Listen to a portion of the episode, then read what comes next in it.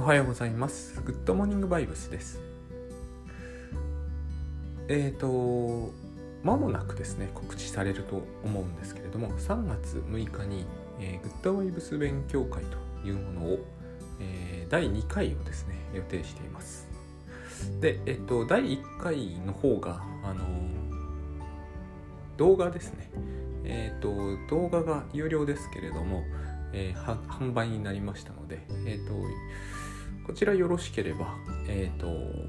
1回目に、えー、ご参加いただいていなくてで興味あるという方は、えー、ご覧いただけるといいかなと思います。あのうん。まああのあれですね。人工的なものとそうでないものっていう切り口で、えー、倉園慶三さんがお話になったえー、回なんですけれども多分これは、えーと、テーマとしてはあのしばらく、えー、続くんではないかなというふうに考えてます。でえっ、ー、と今日のお話はそのそれを受けてはいませんけれども えっ、ー、とロングスリーパーさんがですねツイートで、えー、大谷問題というふうに大谷翔平選手のことだと思うんですけどえー、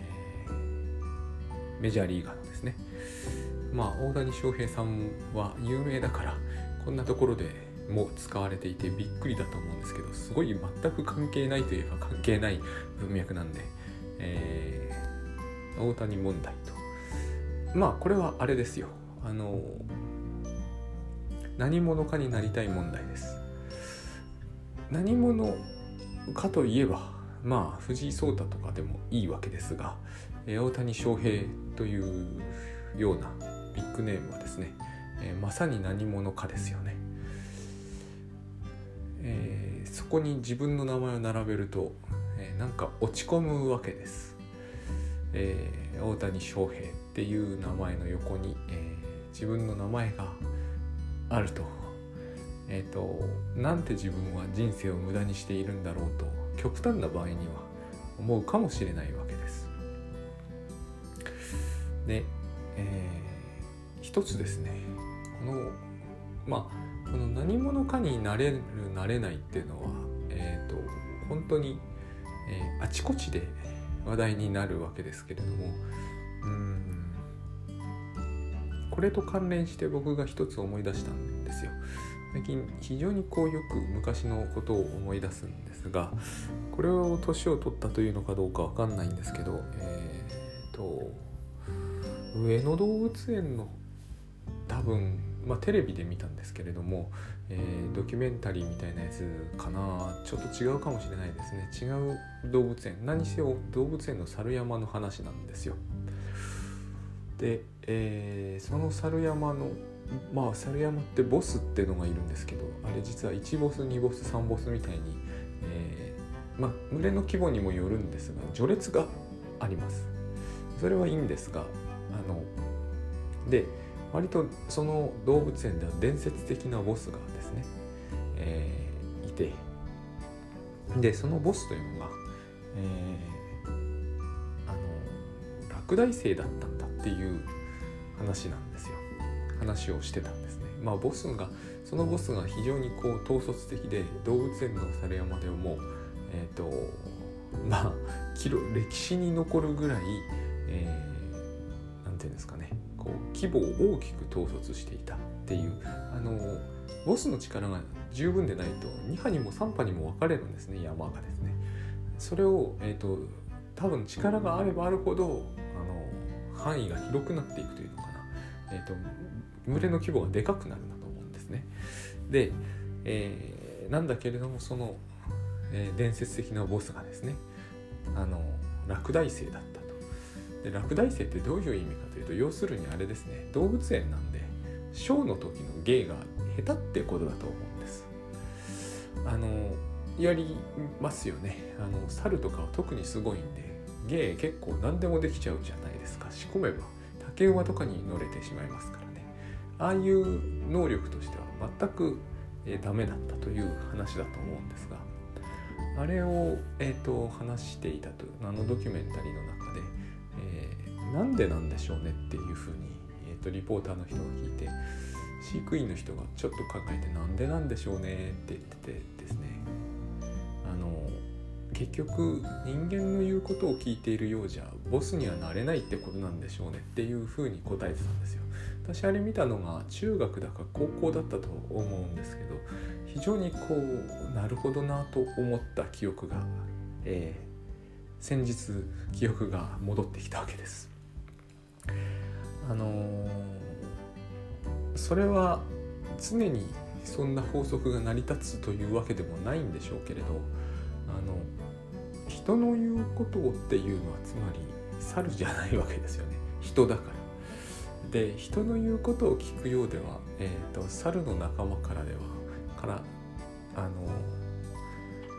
ボスだとは見なされないというのは、えー、とってもこう人間社会的だなと思うんですよ。まあこれも人間社会の場合は人の言うことを聞く人と、えー、人のボスはある意味同じ人なので相手が、えーと、ちょっと簡単に同列視はできないんですがあのこの大谷問題と言ってもいいですけれどもまあ何者かになりたいという場合にはあのどっちかというとやっぱりですねあのボスのようでないとダメな気がするんですね。えー、芸のできる猿のようであってはまあやっぱりですねきっとそれは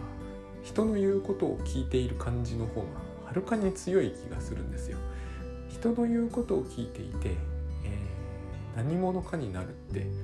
難しいんじゃないかなっていうような気がします。ただ一方で、えーと、さっきも言いましたけど猿の場合は人の言うことを聞くっていうのは同じ種じゃないですから、えー、違う種ですからね。でボスって何を意味するのかっていうのもボスは何者かなのかっていうのも曖昧なんですがただ、えー、猿に関して言うとですね、えー、何者かになるというのは芸のうまい猿になるっていう意味じゃなさそうだなって感じはしますよね。これはなんか私はそういう感じがするんですよ。えー、何者かになると言った時に、えー、すごく芸が達者な猿になるっていう感じはしないんですよね。えー、やっぱりボスになるっていう方が何者かになってる感じが猿に限定して言うとしますね。で、えっ、と僕がその話を結局思い出したのはですねこれと関連してえ今ではやってないんですけど大橋悦夫さんと一緒にですね今はタスク管理系に仕事術系にもっぱら集中していますが私と、えー、一緒にやらせていただいてるのはねあのもう一つのコースがあったんですよ。あの OS っていう名前だったんですけど、まあ、OS ってあの iOS みたいな感じですけどオウンスタイルの略称でまあ、えー、オウンだから私自身のスタイルみたいな感じなんですね。でまあこれ要するにどういうものかというと必ずしもどれに限定するっていうことではないんだけどやっぱりこうなんとなくフリーランスを志向するみたいなニュアンスはありますよね。えーとまあ、独立して個人でやっていくスタイルを、えー、追求しましょうそういう意味では大橋さんってもう僕が留学した頃からあのその路線向かっていた人なんで、えー、非常に、えーと、そういうコースというのかなそういうことをするにはまあうってつけって感じがありましたんでやってたんですよ。まあ今なくなっちゃったというのはコロナは大きかったんですけどねやっぱりこう何て言えばいいのか分かりませんが、えー、ちょっとまあそれもイリュージョンかもですがオンラインではやや伝えにくいところなのかなという気も、えー、しなくもないです。まあでもそれは分かりませんがでえっとこのオンスタイルでですねうん私がそのいつもここにこの話、えっと帰着しがちだし、えー、しかも、あのそのどうどうしてこの出だしのところから逆を向いているはずだったのにここに戻ってくるんだろうっていうふうに、えーと、やってもやっても不思議だったことが一つありましてあの何をしたらいいのかっていう問題になっちゃうということなんですね。あのまさにそれを、えー、それが何て言うんですかね、えー、猿のボスと芸の達者な猿っていうことだと思うんですよね。何をしたらいいのかはあの芸が達者になるためには、えー、明らかなわけですよ。人の言うことを聞けばいいわけですよね。そうすれば、えー、何をしたらいいのかというのは、えー、すぐ答えが得られるわけです。えー、それが嫌だから OS なわけですよね。あのそれでいいならば絶対 OS っていうのはオンスタイルですからおかしいわけですよ。で何をしたらいいのかという疑問ほど、えー、OS 的でない疑問はないんじゃないかと私はこうこれを聞くたびにここに戻ってくる不思議さを考えさせられてたんですね。でえっ、とこのロングスリーパーさんのツイートにも「ストイックに」って書いてあったんですストイックっていうのは僕の感覚ではですね、えーと、つまりそれは芸が上手くなるっていう印象を受けるわけですよ。ストイ大谷翔平さんはストイックにやってるでしょうけどそれはまあどうでもいいことですよね。えーと、要するに、えー、藤井聡太さんもそうですが藤井聡太さんのような将棋指しって特にそうだと思うんですけど、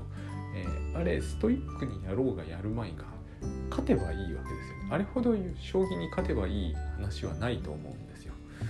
でも、えー、ストイックになってしまうのは、えー、勝ちたいからであってあのストイックになるということ自体は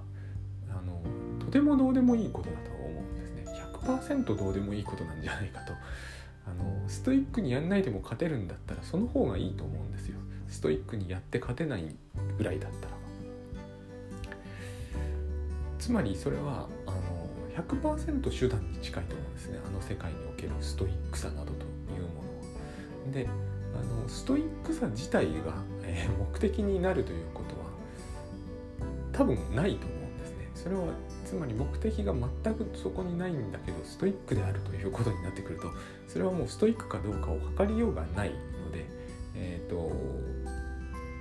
多分ストイックとは言わないと思で。えっ、ー、とオンスタイルっていうことを考えて、えー、オンスタイルを考えるんじゃないオンスタイルで私がそのつまりボスになりたいのかどうかはともかくといたしましてですねえっ、ー、と芸が達者になるという方向を目指すのが嫌であったかおそらく嫌であったんだと思うんですよね。芸が達者であることを目指すということは、えーと、会社にいる会社なら会社にいて、えーと言われることを徹底的にやるというのが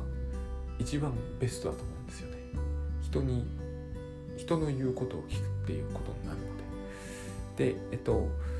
これもこれでまたグッドバイオス的には難しいんですけど、あの時はオンスタイルだったんで、私がこう受けた質問の中で一番こう、えーと、今でもはっきり覚えているしかしこの種の質問は確かによく聞くっていうのを一つにですねえ、ー、と私は今は、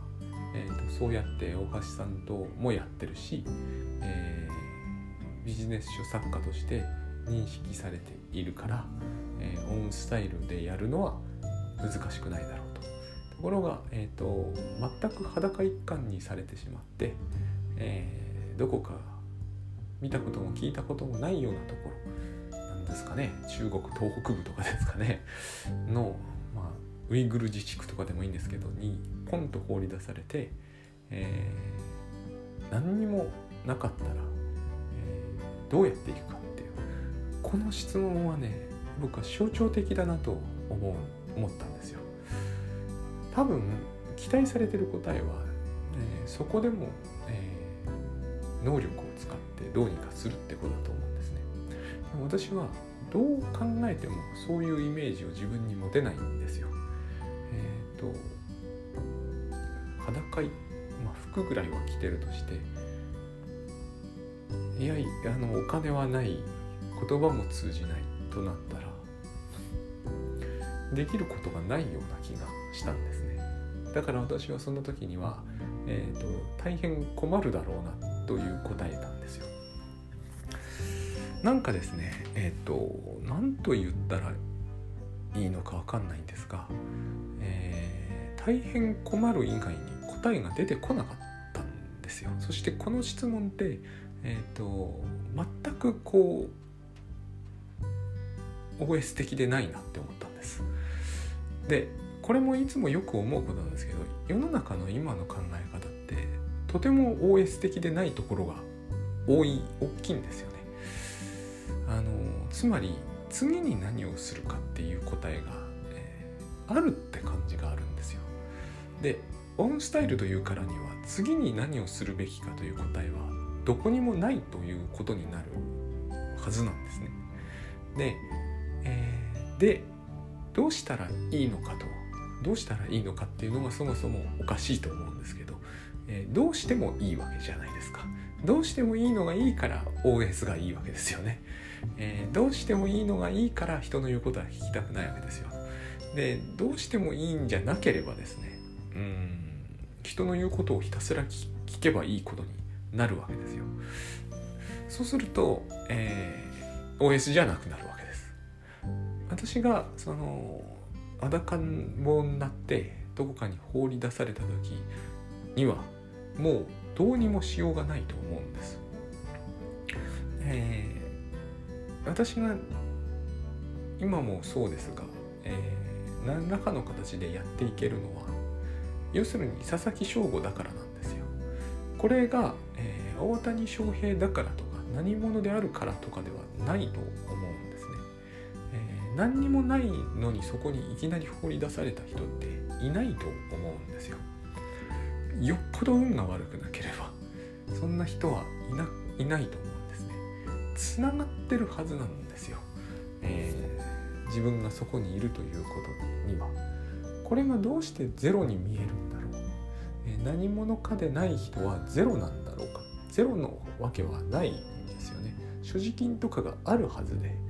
えー、親もいるはずで助けてくれる人もいるはずで、えーそもそも何で所持金があるのかって考えてみるべきだと思うんですよ。えー、なぜ所持金を持っているのか、えー、それが全部ないまま放り出されるという異常事態は、えー、異常じゃないですか。どう考えてもそんなことって起きませんよね。この話、え甘えるって話に僕は直結してると思ってるんですけど赤ちゃんは、え何にもないところにいきなり放り出されてないはずなんです。えー、そうするとたちまち死んでしまうだろうって言ったのがマイケル・バリントさんなんです精神分析家の。だから、えー、当然世話してくれて当然でしょうと思ってるっていうのが、えー、受け身的対象愛とは彼が名付けたものなんです。これが日本語では甘えというんだけれどもあの世話してくれて当然でしょうというのは別に赤ちゃんが考えることじゃないですけどえー、世話してくれて当然なわ。ここからスタートするはずなのに、えーと、どうしてそれよりマイナスのところに自分が置かれた場合でもやれるかどうかっていう話になるんだろうと。でなぜこの質問がこの質問は質問者の方だけが発しているというより私は社会全体からいつも問われているような気がするんです。いろんな人がこの質問を発してる。つまりえーと、何にもないと仮定した時にもうまくやれる方法とは何でしょうとか何にもないと仮定した時でもうまくやれる能力を育てる必要が育てるにはどうしたらいいんでしょうと。でそういう能力を持っている人が、えー、大谷翔平という人だったり藤井聡太という人であったり、えー、羽生結弦という人だったりするってんでしょう。そして、えーと、そういう能力を持たずに生まれてきちゃったのがつまり何者でもない私ですっていうわけじゃないですか。そそういうふうに考える、えー、かんそういうふうに考えるのはとても無理があるし多分そういう事実はないはずなんですね。そういう事実があるのはテレビの中だけだと思うんです。であのどうして冒頭で猿山のボスの話になってるかというとこの何にもないと思えば思うほど、えー、ボスにはなれないわけですよ。えー、ボスがどう思ってるとか猿では多分考えないと思うんですけど、えーと、ボスになれる猿と芸がうまい猿との多分違いは、えーと、自分であることにこだわってる程度だと思うんですね、えー、もちろんそんなことを猿が意識するわけはないんですがでも、えー、自然の中でそれが起こるんだと思うんです、えー、芸している猿は自分どこか捨ててますよね。えー、猿じゃなくなってるじゃないですか。そういう認識はないでしょうけども、えーと、人に喜ばれる方に近づく何かがあるはずなんですよ。それはそれで非常に面白い現象だと思うんですけどだから猿ってきっと面白いんですよね。えーと、ボスである猿は猿であることにひどくこだわってますよねきっと,、えーとそういうこだわりもないでしょうけれどもでも人にして当てはめて考えるとそれをやっぱりこだわりっていう分だと思うんですね。でこのこだわりがオウンスタイルってものだと思うんですよ。えーと、こだわりの仕方を人に教えてもらうということほど、えー、なんかこう矛盾する話はなくて、えー、それは絶対解けないパズルみたいなものになっちゃっている気がします。えー、こだわらないんでいいんならば、えー、つまり会社でまさに言われた通りにやる方がはるかにいいと思うんですね楽だし。でこだわる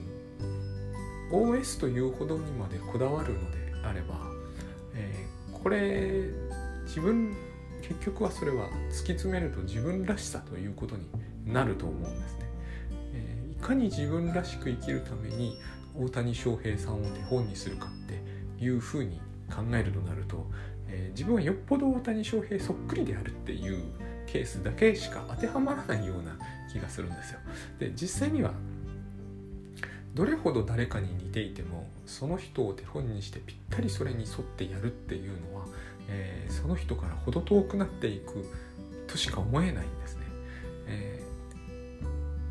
ー、大橋さんがオウンスタイルでやってきたわけでそれが大橋悦夫っていう人じゃないですか。それを私がそっくり真似をしていってもちっとも大橋悦夫にならないわけですよね。だって本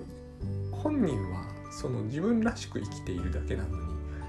その人らしく生きるように他の人がやったらですねちっともその人らしくはないわけですよね。私が大橋さんの真似をして1から10までやったら、えー、相当じ、あの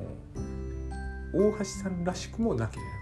ば佐々木らしくもない人間が出来上がってしまう気がするんですよ。でこれほど不毛なことってないと思うんですね。もともと目指してるものがどっちかなのにどっちでもないものになるべく一生懸命頑張るっていうことになったら、えー、なってしまう。でということからしてもですねその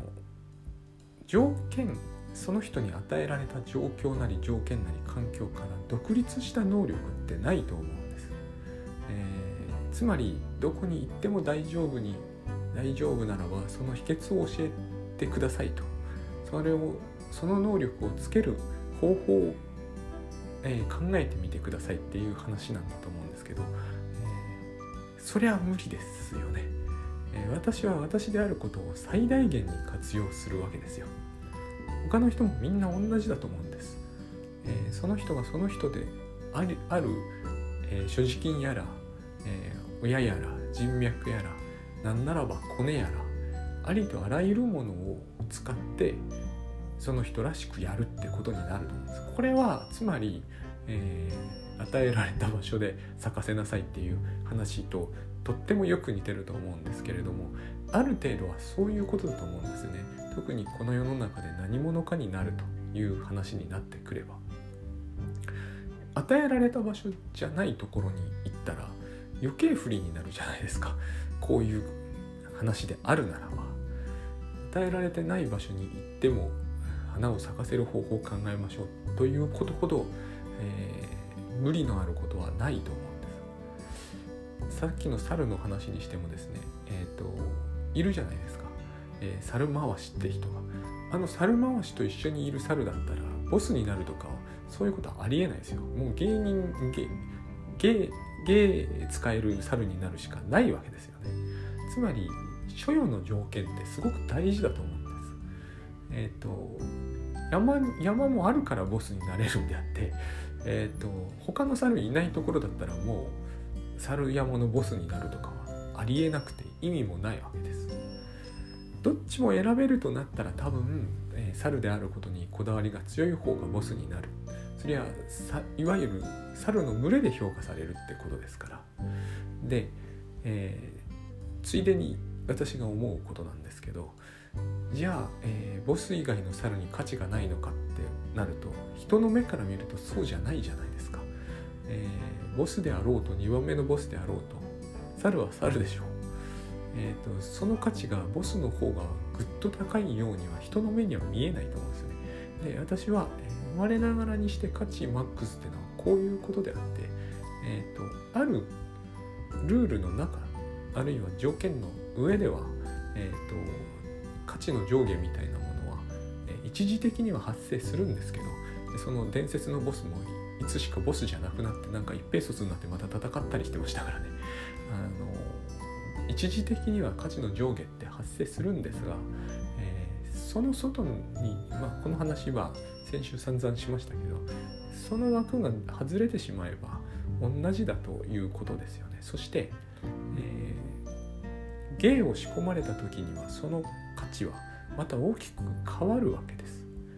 えー、ボスが落第生だったようにですね。条件が変われば当然ですよね、えー、大谷さんが将棋指しになればまあ同じようにはならないですよ。この部分を持ってえっ、ー、と裸一貫になってもっていう話の無理があると思うんです、野球やってるから彼は何者かなんですよ。それはもうなんか喋ってるのが恥ずかしくなるぐらいくだらないことじゃないですか。くだらないっていうのはつまり当たり前のことじゃないですか。えっ、ー、と今私は喋って後悔したんですよ。あのいやいやだって野球やってるから彼がすごいっていうのは言うまでもない。なんでこれをオールマイティーにしようとしちゃうのか。だからあのどこへ行っても通用する人になるとかってそういうのは、えー、言葉遊びですよね言ってみれば。ただそういうことを、えー、言ってみているだけみたいな感じがします。人間の頭っていうのはそれくらい抽象的なんだなというふうにも思わなくはないですね。どこへ行っても通用するとか何をしても彼だったら一流だとか、えー、つまらない話ですよね非常に、ま、少なくともこれのどこにもオウンスタイルがないですよね。え、ー、とそれは全くオールマイティースタイルじゃないですか。まさにオールマイティースタイルを作り出すために学校というものがあるわけです。えっ、ー、とうちの子も言っていて、えー、全方位において評価を受けます。でどうやったどうしたってあそこに子供を入れればえー、全部を A にするとか ABC じゃないですけどそういう思考回路になっちゃいますよね。体育も音楽も家庭科も道徳もですよ。4教科だけに絞ったって随分オールマイティ感が高いのにそして決まってですね、えー、学校の評価の仕方というものはあのそれこそ ABC なのでそりゃ4教科ができて運動能力が高い子はあとは何とかしますよね。音楽だの道徳だの、えー、家庭科だのはあるいは図工だのはよっぽどそれが苦手というんでない限りはどうすればうまうまい評価が得られるのかは即わかるんでそれはそういう子は何でも A ですし当然逆の子はいますよね。ほとんど全部目も当てられないような。でそういう人が今はそういうのは難しいかもわかんないですけど猿山ではボスになるわけです。しょうがないですよねこれは。でそう思うとですね、えーと、学校というものがすでにあるのにこのオールマイティの能力を育む機関を、えー、私と大橋さんと2人で作ったってしょうがないじゃないですか、えー、OS とか称して、えーと、学校なんかこう学校と重複するような塾みたいなものを作るということほど虚しいことはないと思うんですよ。多分そんなんだったら、えー、人はどうかな？分かんないですけどね。でも私はそれをやりたいとはもう全くこれほどそういうものばっかりの世の中なのにえっ、ー、とユーキャンとか見るとよく感じません、えー、学校で好まれそうなことをさらにこう、えー、社会人として身につける技能教習みたいなところに、えー、敷衍して、えー、ガッと広げていく本当に需要があるんだと思うんですよこういうものは。本当にあらゆる人が、こういうふうにしたいと思っていらっしゃるそれはもう圧倒的だと僕は思うんですね。えー、ここでそれに対してなんかこうそうじゃない方向を模索するというのは、えー、なんかこう本当にこう小さな小さなムーブメントから始まるに違いないと思うんです。えーと、ちょっとやそっとではこういうものがあのなんて言いますか牛耳っていると言ったら言い過ぎかもしれませんけどでもとにかく圧倒的だと私は思っているんです。だってほとんど全国民が学校に行ってるわけですから。でえっ、とこれの是非を論じるとかじゃないんですよ。是非論じる価値ないじゃないですかこんなに圧倒してるのに。えっ、とそれよりも考えたいと思うのはですね、えー、つまりオンスタイルというのはオールマイティではちっともないということなんです。そして、えー、オールマイティである必要も全くない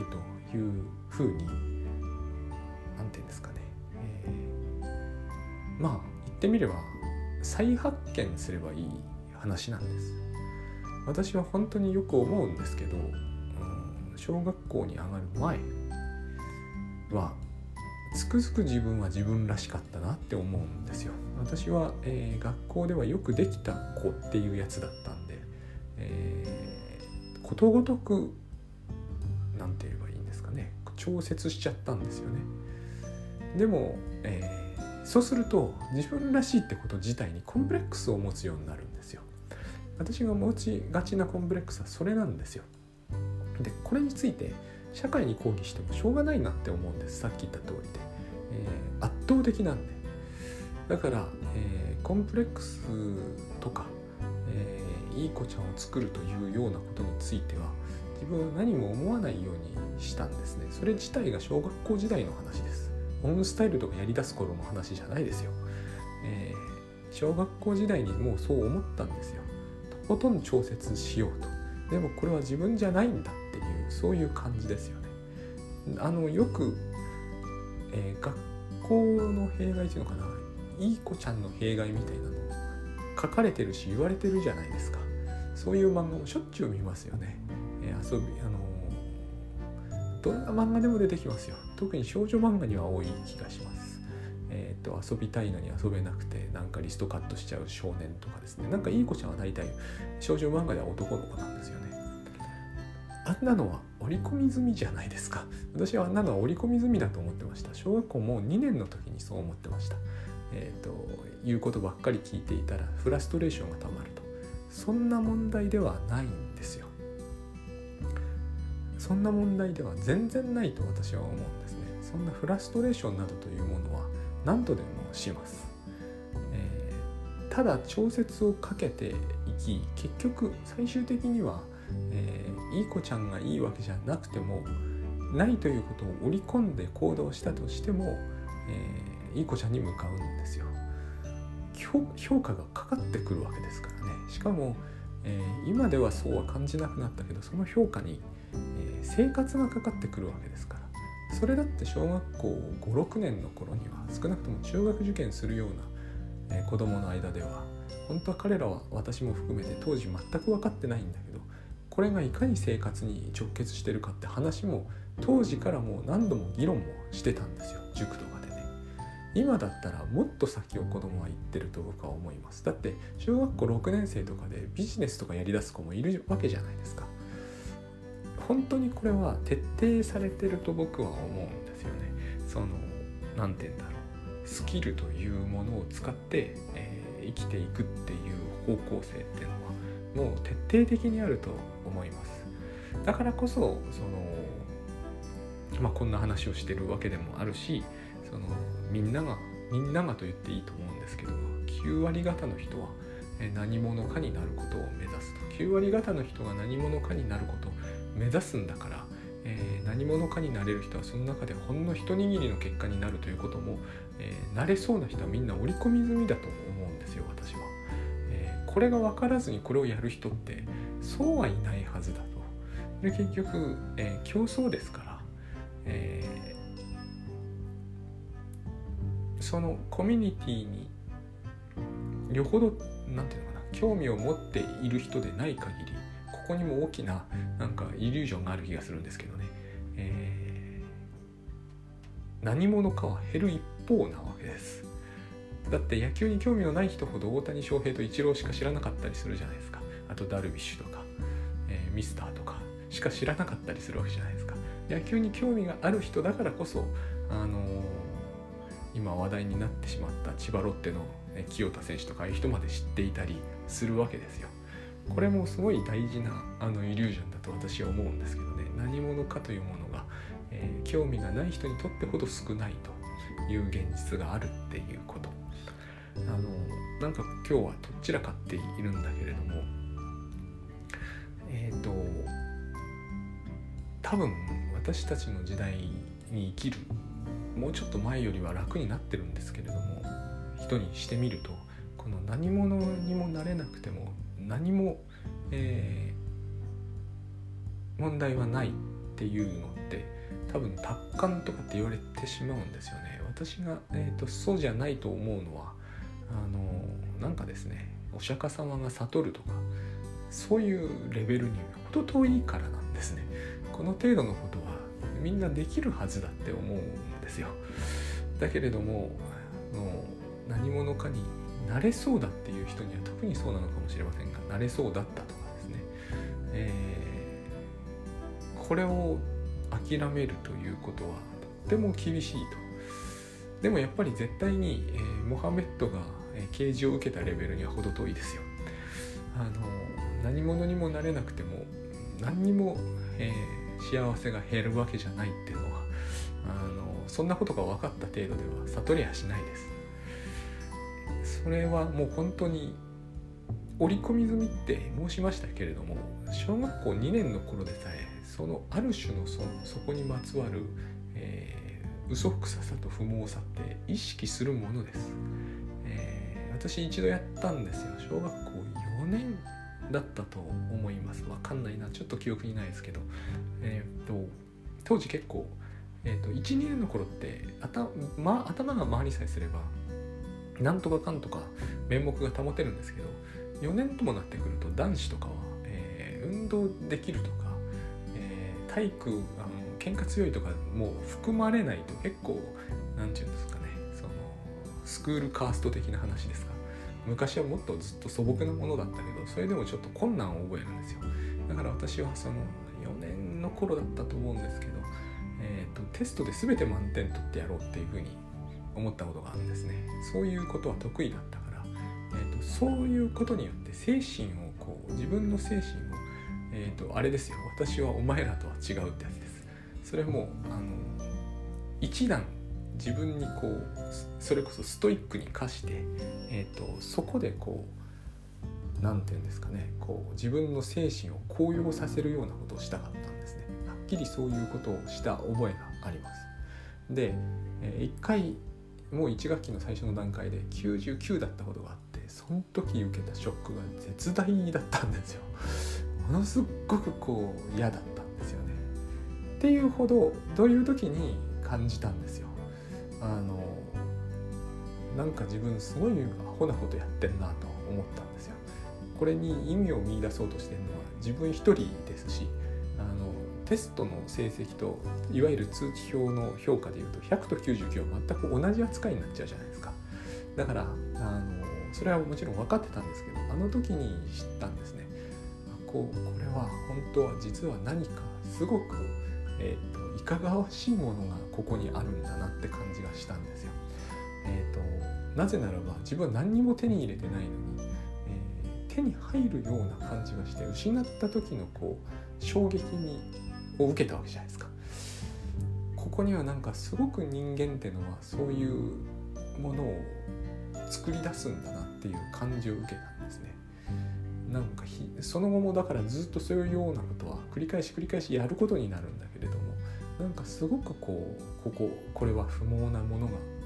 あったわけですまあ端的に言うとですね何だろうなあれですよね狐に化かされたって感じなんかすごい豪華なあのお社の中でお屋敷の中で食事をしていると思っていたら全部葉っぱだったみたいなあんな感じですよね。そういうものをあれにはあるんですよやっぱり。だから、えー、学校は学校じゃないですか。そして今今は存在しないんですが OS は OS なんですよ。で私たちは、えー、結局は OS で生きてるわけじゃないですか。オンスタイルで、え、だからこうその自分がどんな境遇であってもうまくいくとか、えー、能力を発揮できるとかそんなことを考えることは何にもないと思う思います。